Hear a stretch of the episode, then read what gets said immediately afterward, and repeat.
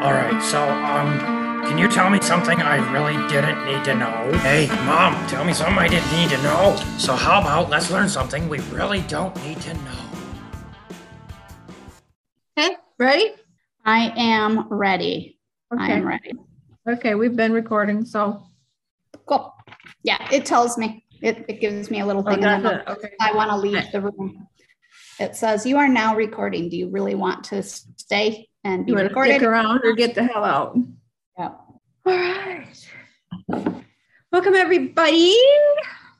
Good Hi, morning. How are you? I am good. How are you? Wonderful.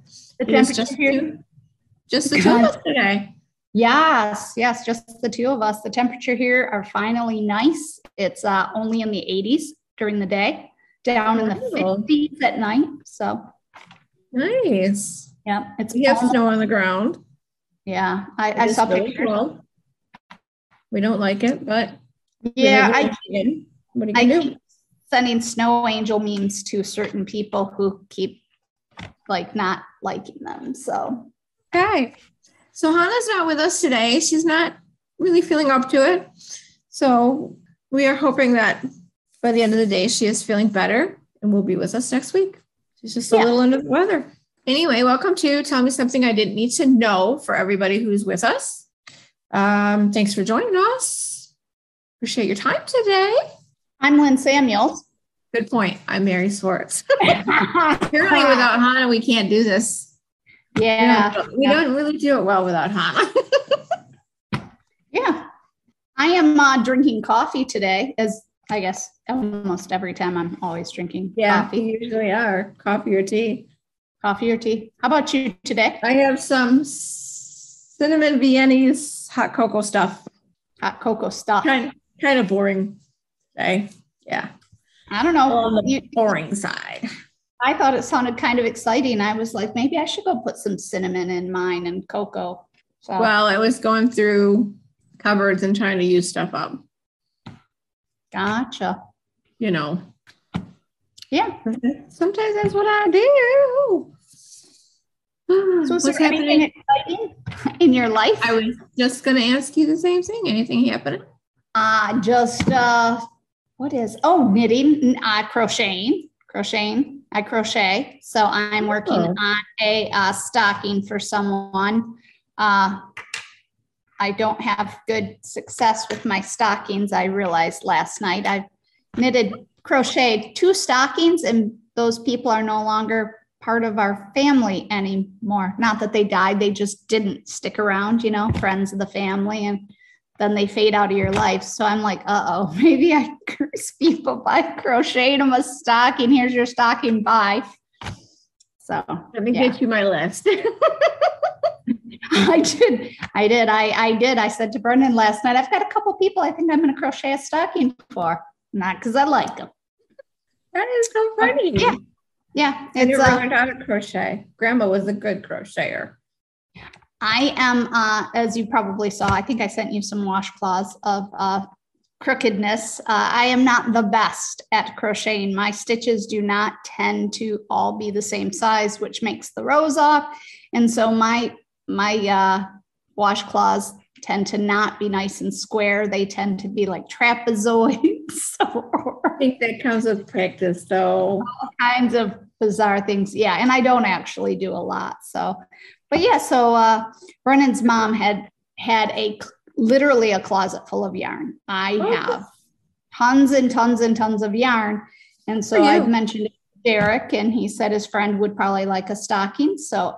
Uh, I am making one, and they're into Japanese anime. So when I asked them what colors, because I don't do traditional colors if they don't want it, said like Japanese anime colors. So I looked at him and was like, Japanese anime colors. Uh huh. I know what that I is. don't really know what that encompasses, but So I looked up Japanese anime stockings, which there's a lot of girls in there and they wear stockings. So I got the wrong thing, but it did give me color scheme. So apparently, and maybe I'm wrong. So if our listeners know Japanese anime, there's probably lots of colors, but I saw a lot of black and white with some hot pink and then teal and purple, like bright colors. So I'm doing a black and white striped stocking, and then the heel and the toe are going to be hot pink, and then the top part of it, it'll have a little cuff around the top edge. Will have some teal purple yarn, uh, like from cool. edging. That's So- pretty cool.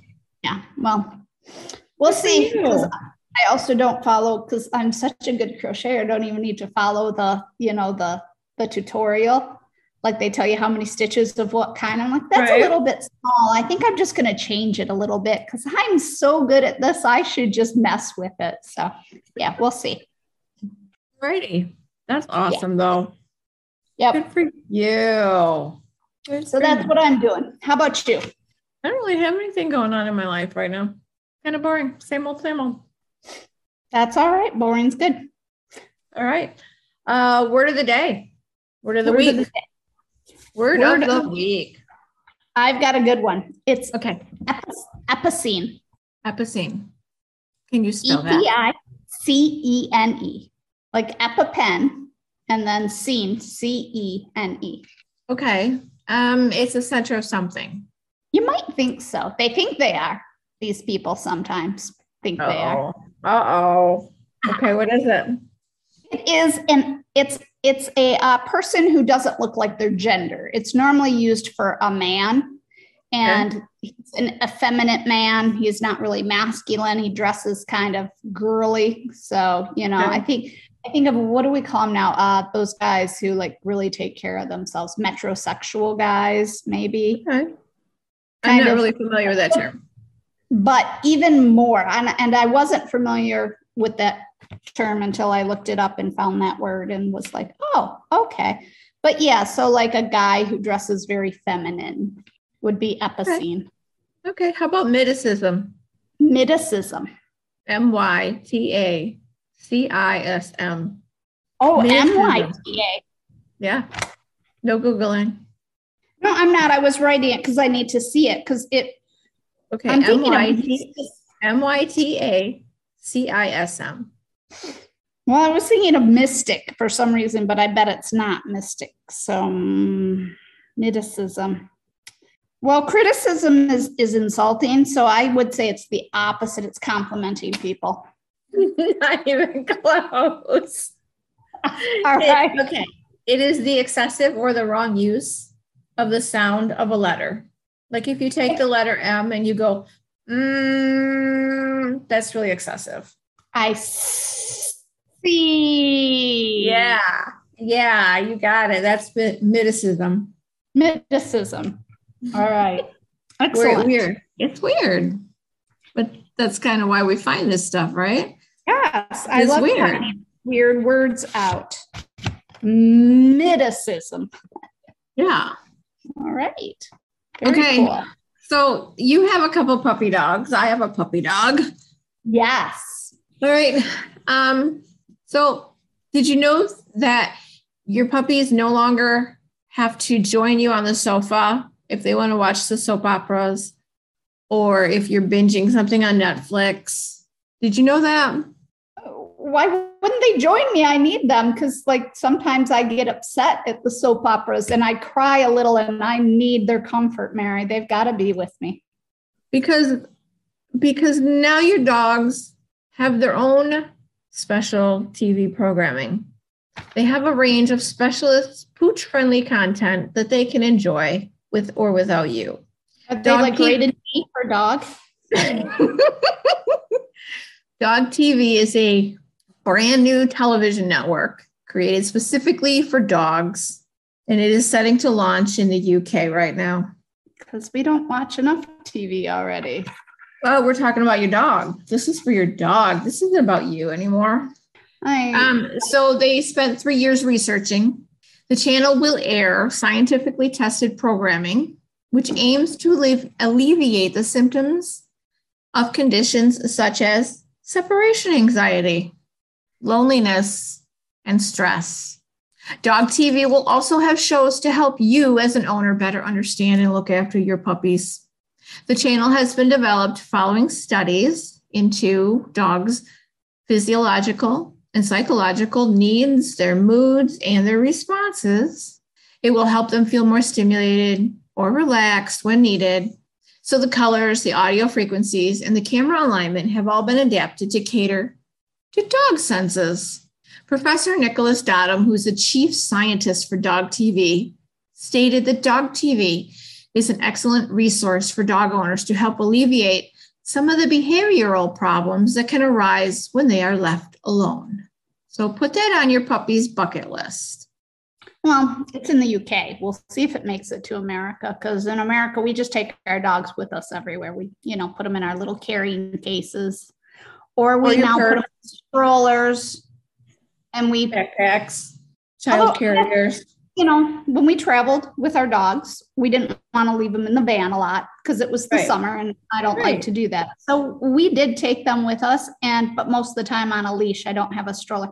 However, we did buy for for Luke, we did buy a front carrying thing because he is special. He's got neurological problems and uh, he's terrified of literally everything. I don't know if I've talked about that before, but he is so scared people especially so when i realized we were going to be in crowds of people i was like oh i can just see him just being freaked out so i was like all right if he gets freaked out we have a carrying thing so it was like Right. a doggy bag you wear on your front and he actually for the most part i think there was only twice that we really needed to use it most of the time he just we tried to avoid big groups of people when we went out with him but yeah, but I'm not a stroller person. I'm like, I'm not putting the dogs in a stroller. They are meant to walk. They can probably walk farther than you can.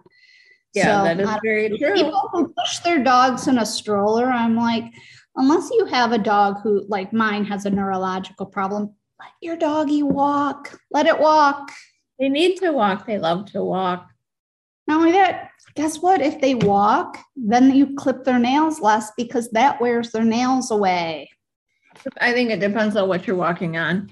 I think so yeah, then. well, yeah, but like that's if what you're out in the woods, I don't think so. if you are pushing a stroller with your dog, just I'm going for a walk in the woods while carrying my dog. Yeah.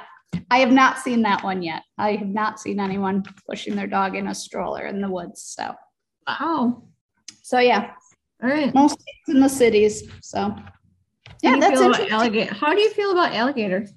I think they could use the dog TV. I think it might stimulate them.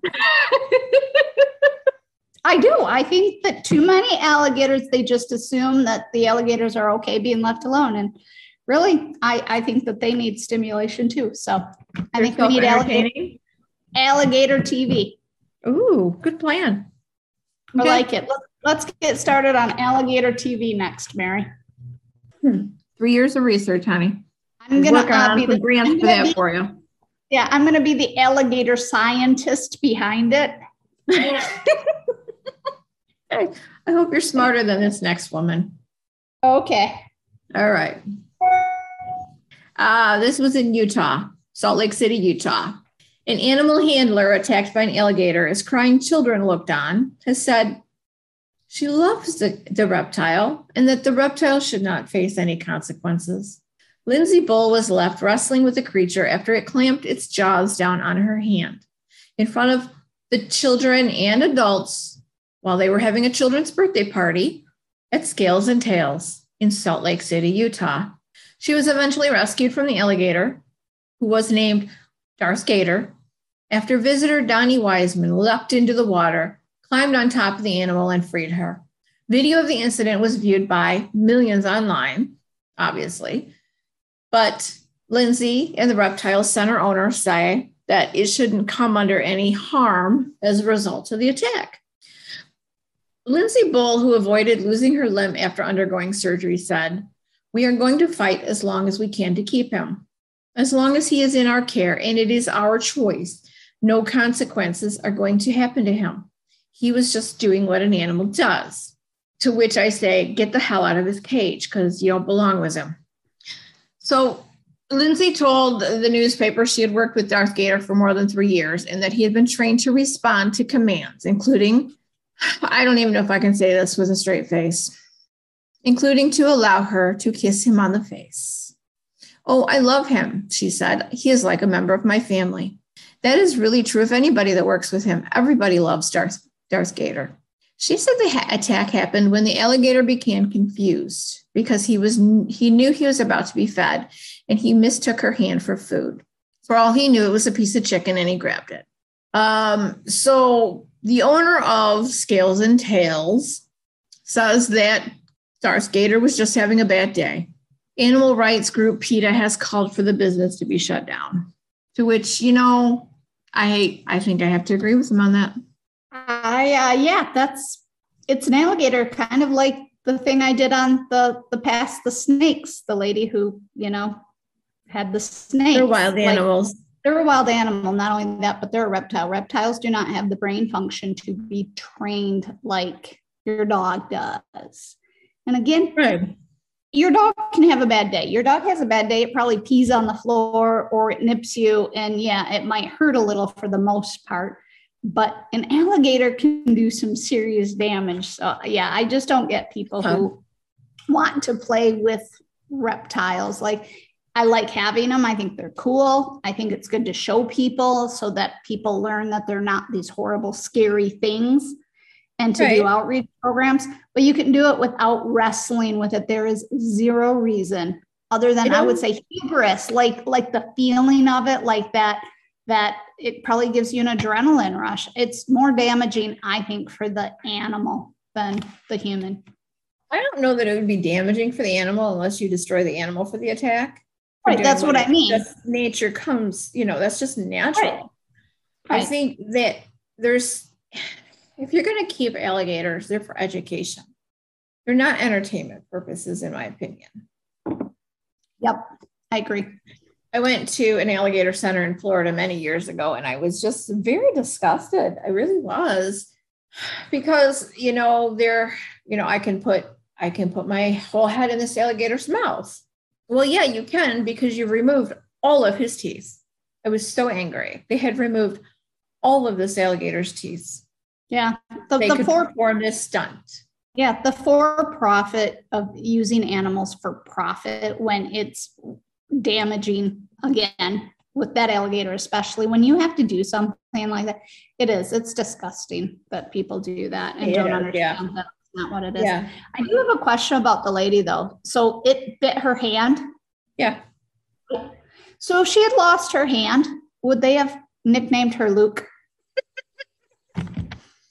I don't know. You know, it's not his fault. And I agree with that. It's not. That's natural instinct. Yeah. And I don't know, even as you would say it's a bad day, like that's a ridiculous. It's have the alligators having a bad day. No, I think what the lady said, it probably got confused and got food and bit her hand. So Or he didn't want her touching him. Yeah. Because maybe she was invading his personal bubble. yeah, Got a little snappy with her. yeah. Could be. Maybe she uh yeah, got too close. Sweet. Yeah. All right. got a story for us? I have a little mini story. So Okay. all right. My mini story. You, you do that and I'll do a little story too. Okay. We'll All start right. with so. All right. I'm uh, calling this one, but do they do the Macarena? Ooh, do they do the Macarena? Yes. All right. So, Mary, do you remember when you were a child, and to our listeners, do you remember it, hearing the song Yankee Doodle Dandy? Yes. Okay. So, when you heard that song, you remember Yankee Doodle went to town riding on a pony, stuck a feather in his hat, and called it. Called it macaroni. Why? Why? Because it rhymed. Okay. That's the So- only reason I could think of. Yeah, when you were a kid, did you ever think about it? Did you envision Nope. it and think it was weird? I remember thinking it was weird, and I was like, macaroni. Why is there macaroni? So, inquiring minds want to know. Okay. So, is there a reason for this? Why is this song? And why did we learn this song when we were like? What does it have to do with you know? Why was it a song that we learned as kids and we all sang? So, because obviously teachers taught us in school, so it has to have something to do. So, all right. So the song, it turns out, actually dates back to during the Revolutionary War. It was written by Dr. Richard Shuckburgh, who was actually an army surgeon for Britain. Yankee referred to any American living in the colonies. Makes sense. They called us all Yankees. So, so the British called everybody over here who wasn't British, they called them a Yankee. So that's Okay. where Yankee. A doodle means a fool. yeah. So Yankee Doodle. And the British, of course, they didn't care for the colonists. I mean, you know, we did have a war with them. They felt that the colonists had poor manners and they dressed sloppily compared to them. They kind of looked down their nose at us. They also that tricorn hat we wore, we wore, colonists wore. Uh, yeah. A lot of colonists put a feather in their hat, and uh, yeah. the British thought that was very silly. So again, why did they begin calling this feather a macaroni? Around the mid 1700s, the rich young aristocrats of Europe, especially around France, discovered the actual macaroni, the pasta from Italy. It was new to the other parts, and they actually fell in love with it. They loved it. They thought it was like the best, most amazing food everywhere. And so they began to refer to anything they loved and thought was amazing as macaroni. You know, young people come up with new words for things they were like, "Oh, that's so macaroni, dude! Did you see that horse? That horse is totally macaroni." Oh yeah, I went to a totally macaroni play last night. It had the best punch at intermission. So macaroni just kind of became a word that meant cool and exciting and fabulous awesome and rad and yes, and all the words we've come up with, you know. Okay. So during that time, Charles James Fox and his young aristocratic friends started a club and they actually named it the Macaroni Club. So there was the Macaroni Club. Now, the thing also at this time is fashion. Fashion was changing as it does, and the young men began to take it to extreme. The previous darker colors um, that people had been wearing were giving away to brighter colors and the fabrics were also getting lighter. So the men, the young aristocratic men, really went bold on this. And of course, the older generation were like, yeah, no, we're going to stick with our dark, heavy clothes. Right. So a macaroni was became a person, a guy, and he would dress in these extravagant, bright colored silken clothes, lots of lace, tights, shorter tight jackets. Their jackets used to be really really long and they they shortened up the back of them the tails of them so it barely went over their butt and a lot of older people found this just hideous and commented on it and they wore super fancy shoes. and scandalous. Yes yes. The guys also yes and the guys these macaroni guys would wear jewels and large, and I do mean large, Mary, like huge powdered wigs with ringlets on it. And uh, and, uh, they wore these tiny hats and they were called Nivernois. And they were that was actually named after some famous guy back then, but they called them Nivernois. And they would wear these tiny hats on top of these huge wigs, which just looked ridiculous. And these these macaronis, they would spend their time going to plays, they would study music and art. They weren't really interested in true education as it was seen. Right. They were frivolous and made fun of a lot. They just were so considered ridiculous. And you got to remember they were all young, really rich guys. So they were just they could do whatever they wanted. Their parents had made the money and uh, they weren't into being educated. They weren't into hard work. They just spent all their time going to plays and listening to music and discussing this stuff and thinking they were all that. So magazines um, they either loved them or hated them so uh, they actually there were a couple magazines that came out that they titled macaroni magazines so kind of like gq back then. Okay. So uh, but on the other hand, there were a ton of articles in the mainstream magazines that people wrote, um, articles and cartoons just mocking them. And as fads do, um, so yeah, so as all fads do, it faded away and eventually went away. But meanwhile, the British, they had this song and they sang it to mock the colonists, basically calling them stupid dandies. So remember Yankee Doodle, dandy. Yep.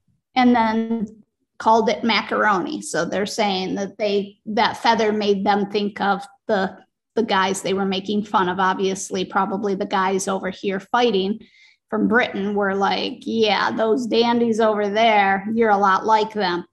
So, however, around 1775, the Battle of Concord and after the Battle of Lexington, which Americans won, the colonists decided to take that song and sing it back at the British, like, oh, yeah, call us stupid dandies, who's winning, you know?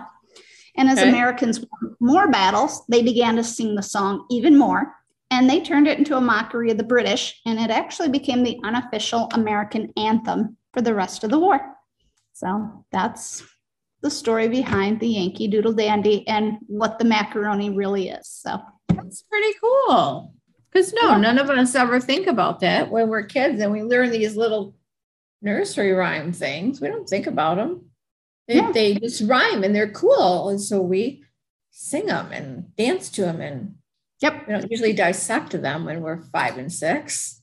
And I remember Ring Around the Rosie. I know that's about a plague, I believe. Ring Around a Rosie. There was a plague and a pocket full of posies. They'd put uh, flowers in people's pockets to try to make them smell better. And then ashes, ashes, because they burn the bodies afterwards. So, so yeah. And we sang that song, and it was like, oh, it's a song about everybody dying. But I know. And like London Bridge is falling down. yeah, Why is that fun? Really? I don't know. Yeah. I think I read all the uh, most of the fairy tales and, and the like Disney stories. A lot of them came from like Grimm fairy tales and were actually pretty horrific. Hannah did that a number Oh, of did months she? ago. The origins of some of our um, fairy tales, and they're so dark and gruesome and just slightly horrifying. And yeah, it's oh, Yep. definitely makes you rethink it. Okay or just what Disney didn't turn them into cutesy million dollar businesses. Yeah.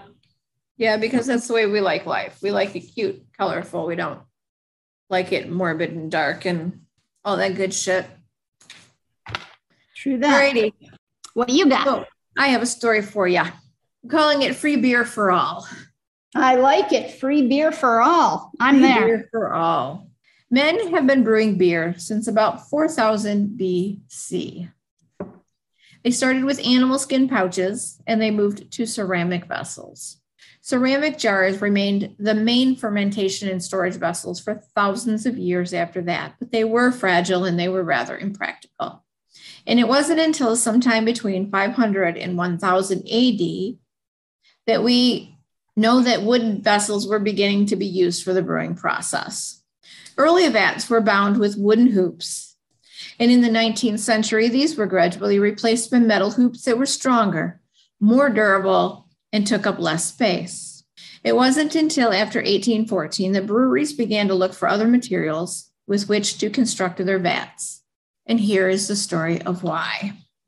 In the early 19th century, the Meux Brewery was one of the two largest in London, along with Whitbread. In 1809, Sir Henry Meux purchased the Horseshoe Brewery at the junction of Tottenham Court Road and Oxford Street. Meux's father, Sir Richard Meux, has previously co owned the Griffin Brewery on Liquor Pond Street.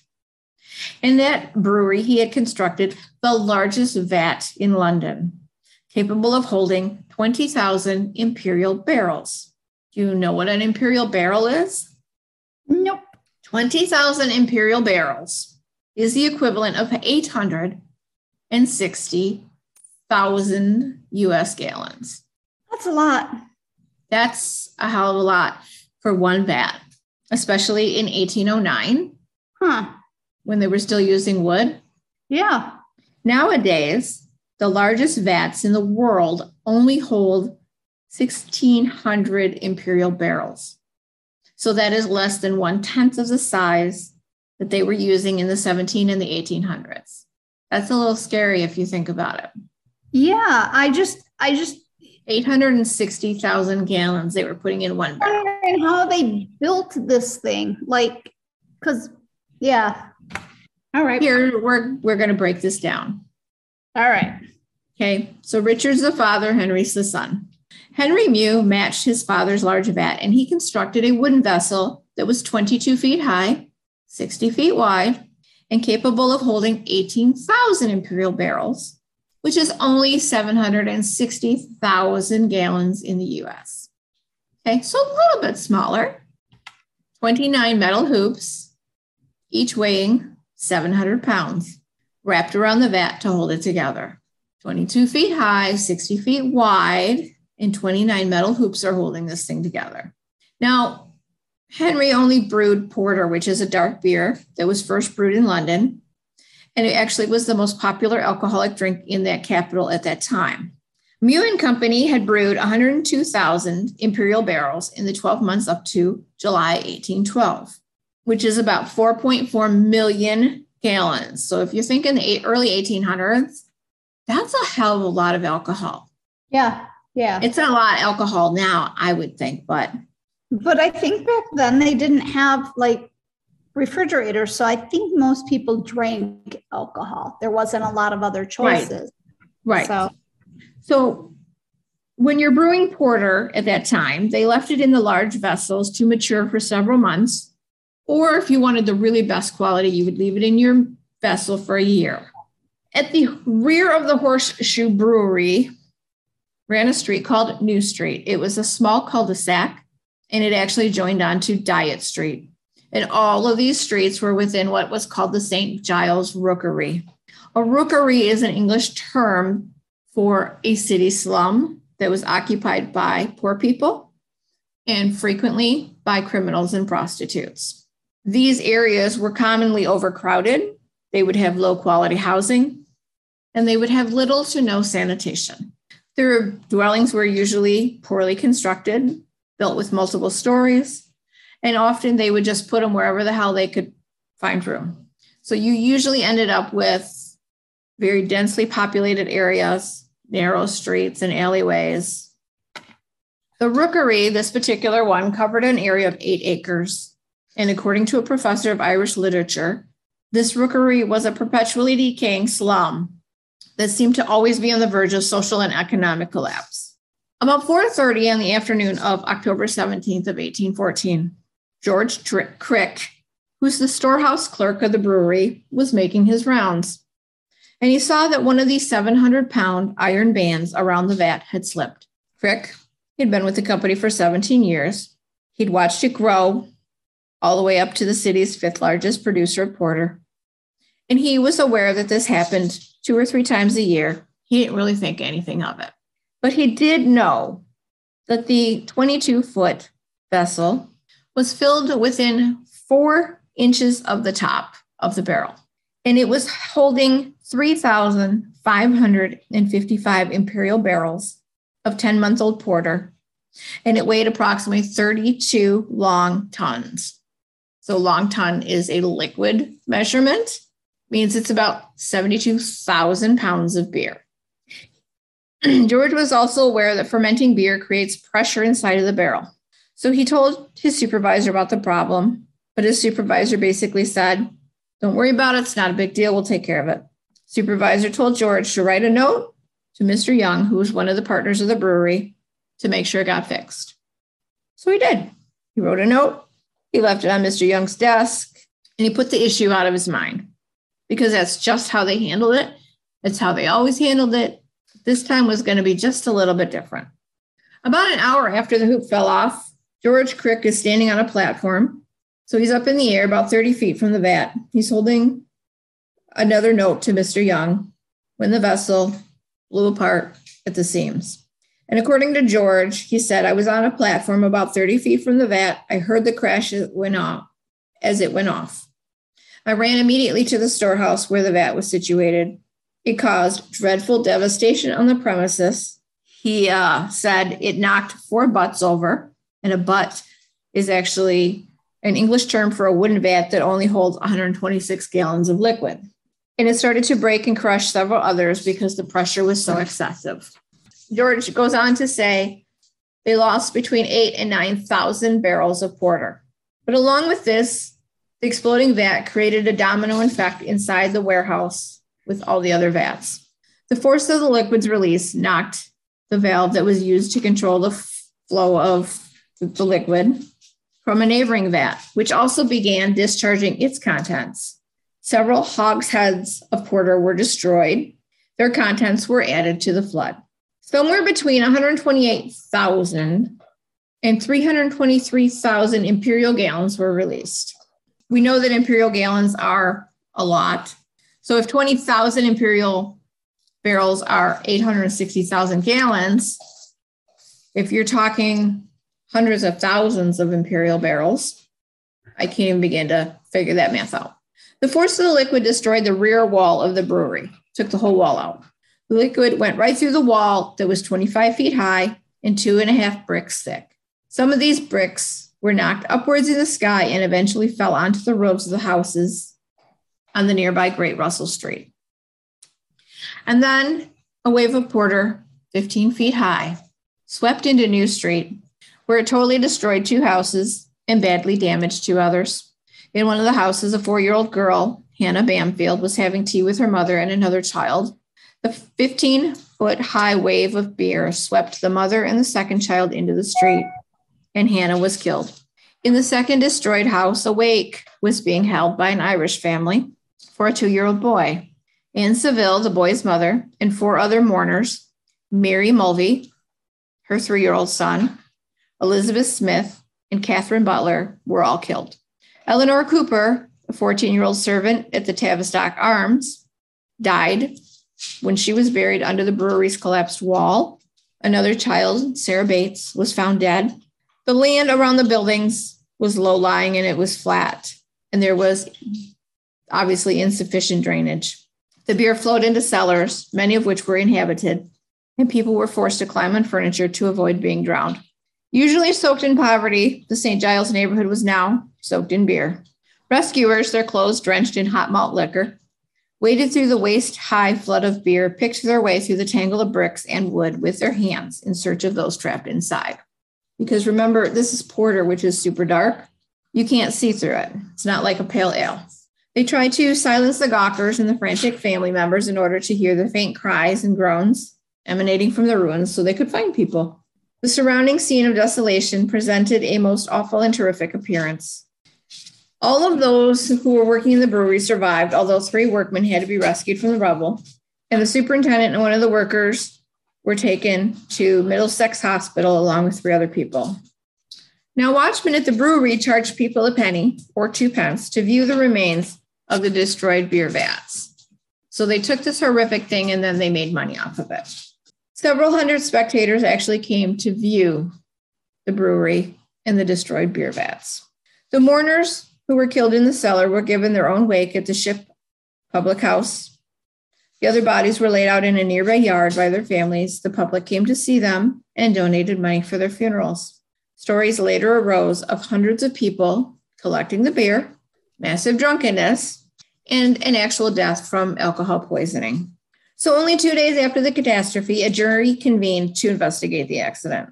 After visiting the site of the tragedy, viewing the bodies of the victims, and hearing testimony from Crick and others, the jury rendered its verdict. The accident had been an act of God, and the victims had met their deaths casually, accidentally, and by misfortune. Henry Meux and Company, who were the owners, received a refund for the excise duty that they paid to produce the beer that they had lost. Lynn's holding her head at this point in time. The Horseshoe Brewery went back into business soon afterwards, but it actually closed in 1921 when Meux moved their production to the Nine Elms Brewery, which they purchased in 1914. Meux and Company went into liquidation in 1961. At the time of its closure, the site covered 100,000, 103,000 square feet. The brewery was demolished the following year and the Dominion Theater was later built on the site. So basically, the only thing that happened after this accident were that large wooden tanks were phased out across the brewing industry and they were replaced with lined concrete vessels. Yes, they made a lot of money off of this tragedy. Times were very different back then. I just, I Oh, keep they were very different. myself, Like, yeah. Very, very different. Very different. I just think, can you imagine Anheuser-Busch leading to the death of a child now? And the lawsuit and the amount of money that oh would. Oh my. God. Yeah, I can't even imagine. And then if someone came in and said it was an act of God, let us pay you for your misfortune. An act of God. It was an act of God. Yep. Crazy. It is crazy. It is very, very crazy. Right. Thanks everybody who stopped by, spent us part of their day with us. We always love having you with us when we do this. A lot of fun. We hope you enjoyed our stories today. Yes. You can find us on Facebook. What? I said, go have a beer now. Yeah. Have a porter. Yes. You can find us on Facebook at Tell Me Something I Didn't Need to Know or at tmsidntk at gmail.com. Uh, suggestions, ideas, comments, send them our way. A lot of our stories we find because you send us suggestions and thoughts. Keep them coming. If you enjoyed your short stop with us, please feel free to follow the podcast, leave us a rating and review. Obviously, you can find us anywhere you listen to your podcast.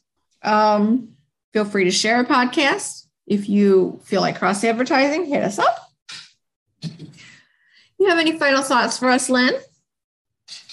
I just, I think, you know, if you're going to die, especially at a wake, I feel like dying by drowning in beer might n- not be the worst way to go. I just, you know, an Irish wake. Not saying that. But does it come in so fast that you don't have time to enjoy it? You at least And- get some. I'm thinking you're getting some. What if you don't like beer? What if you're a wine drinker? I just Yeah. suspect, being the fact that it was already slums, I don't think people who lived in slums were wine drinkers. I think back then, I feel like wine was kind of a very uppity thing. I don't think wine was. know. And my next, my next question and probably last question is: Is it worse to drown from water or from beer? I don't know. I'd rather not drown. That's just not a way that I Yeah, we're not gonna find that one out. Alrighty. Till next week, guys. Thanks for spending part of your day with us. We love you. We'll see you next week. Bye. One of the greatest storytellers of all time in country music, Tom T. Hall. Oh, in some of my songs, I have casually mentioned the fact that I like to drink beer. Now, this little song, it's more to the point. Roll out the barrel and lend me your ear. I like beer. It makes me a jolly good fellow. I like beer. It helps me unwind. Sometimes it makes me feel mellow. makes me feel mellow. Oh, that is so pretty. Isn't that beautiful? Whiskey's too rough, champagne costs too much, and that vodka puts my mouth in gear. Oh, this little refrain should help me explain. As a matter of fact, I like beer. Yeah. Thank you. My wife often frowns when we're out on the town, and I'm wearing a suit and a tie. She's sipping vermouth and she thinks I'm uncouth when I yell as the waiter goes by. Hey, I like beer. Makes me a jolly good fellow. I like beer.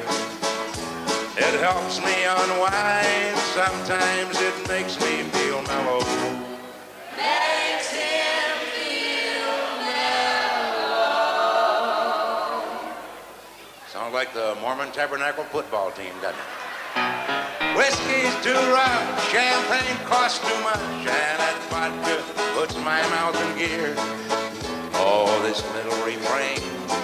should help me explain. As a matter of fact, I like beer.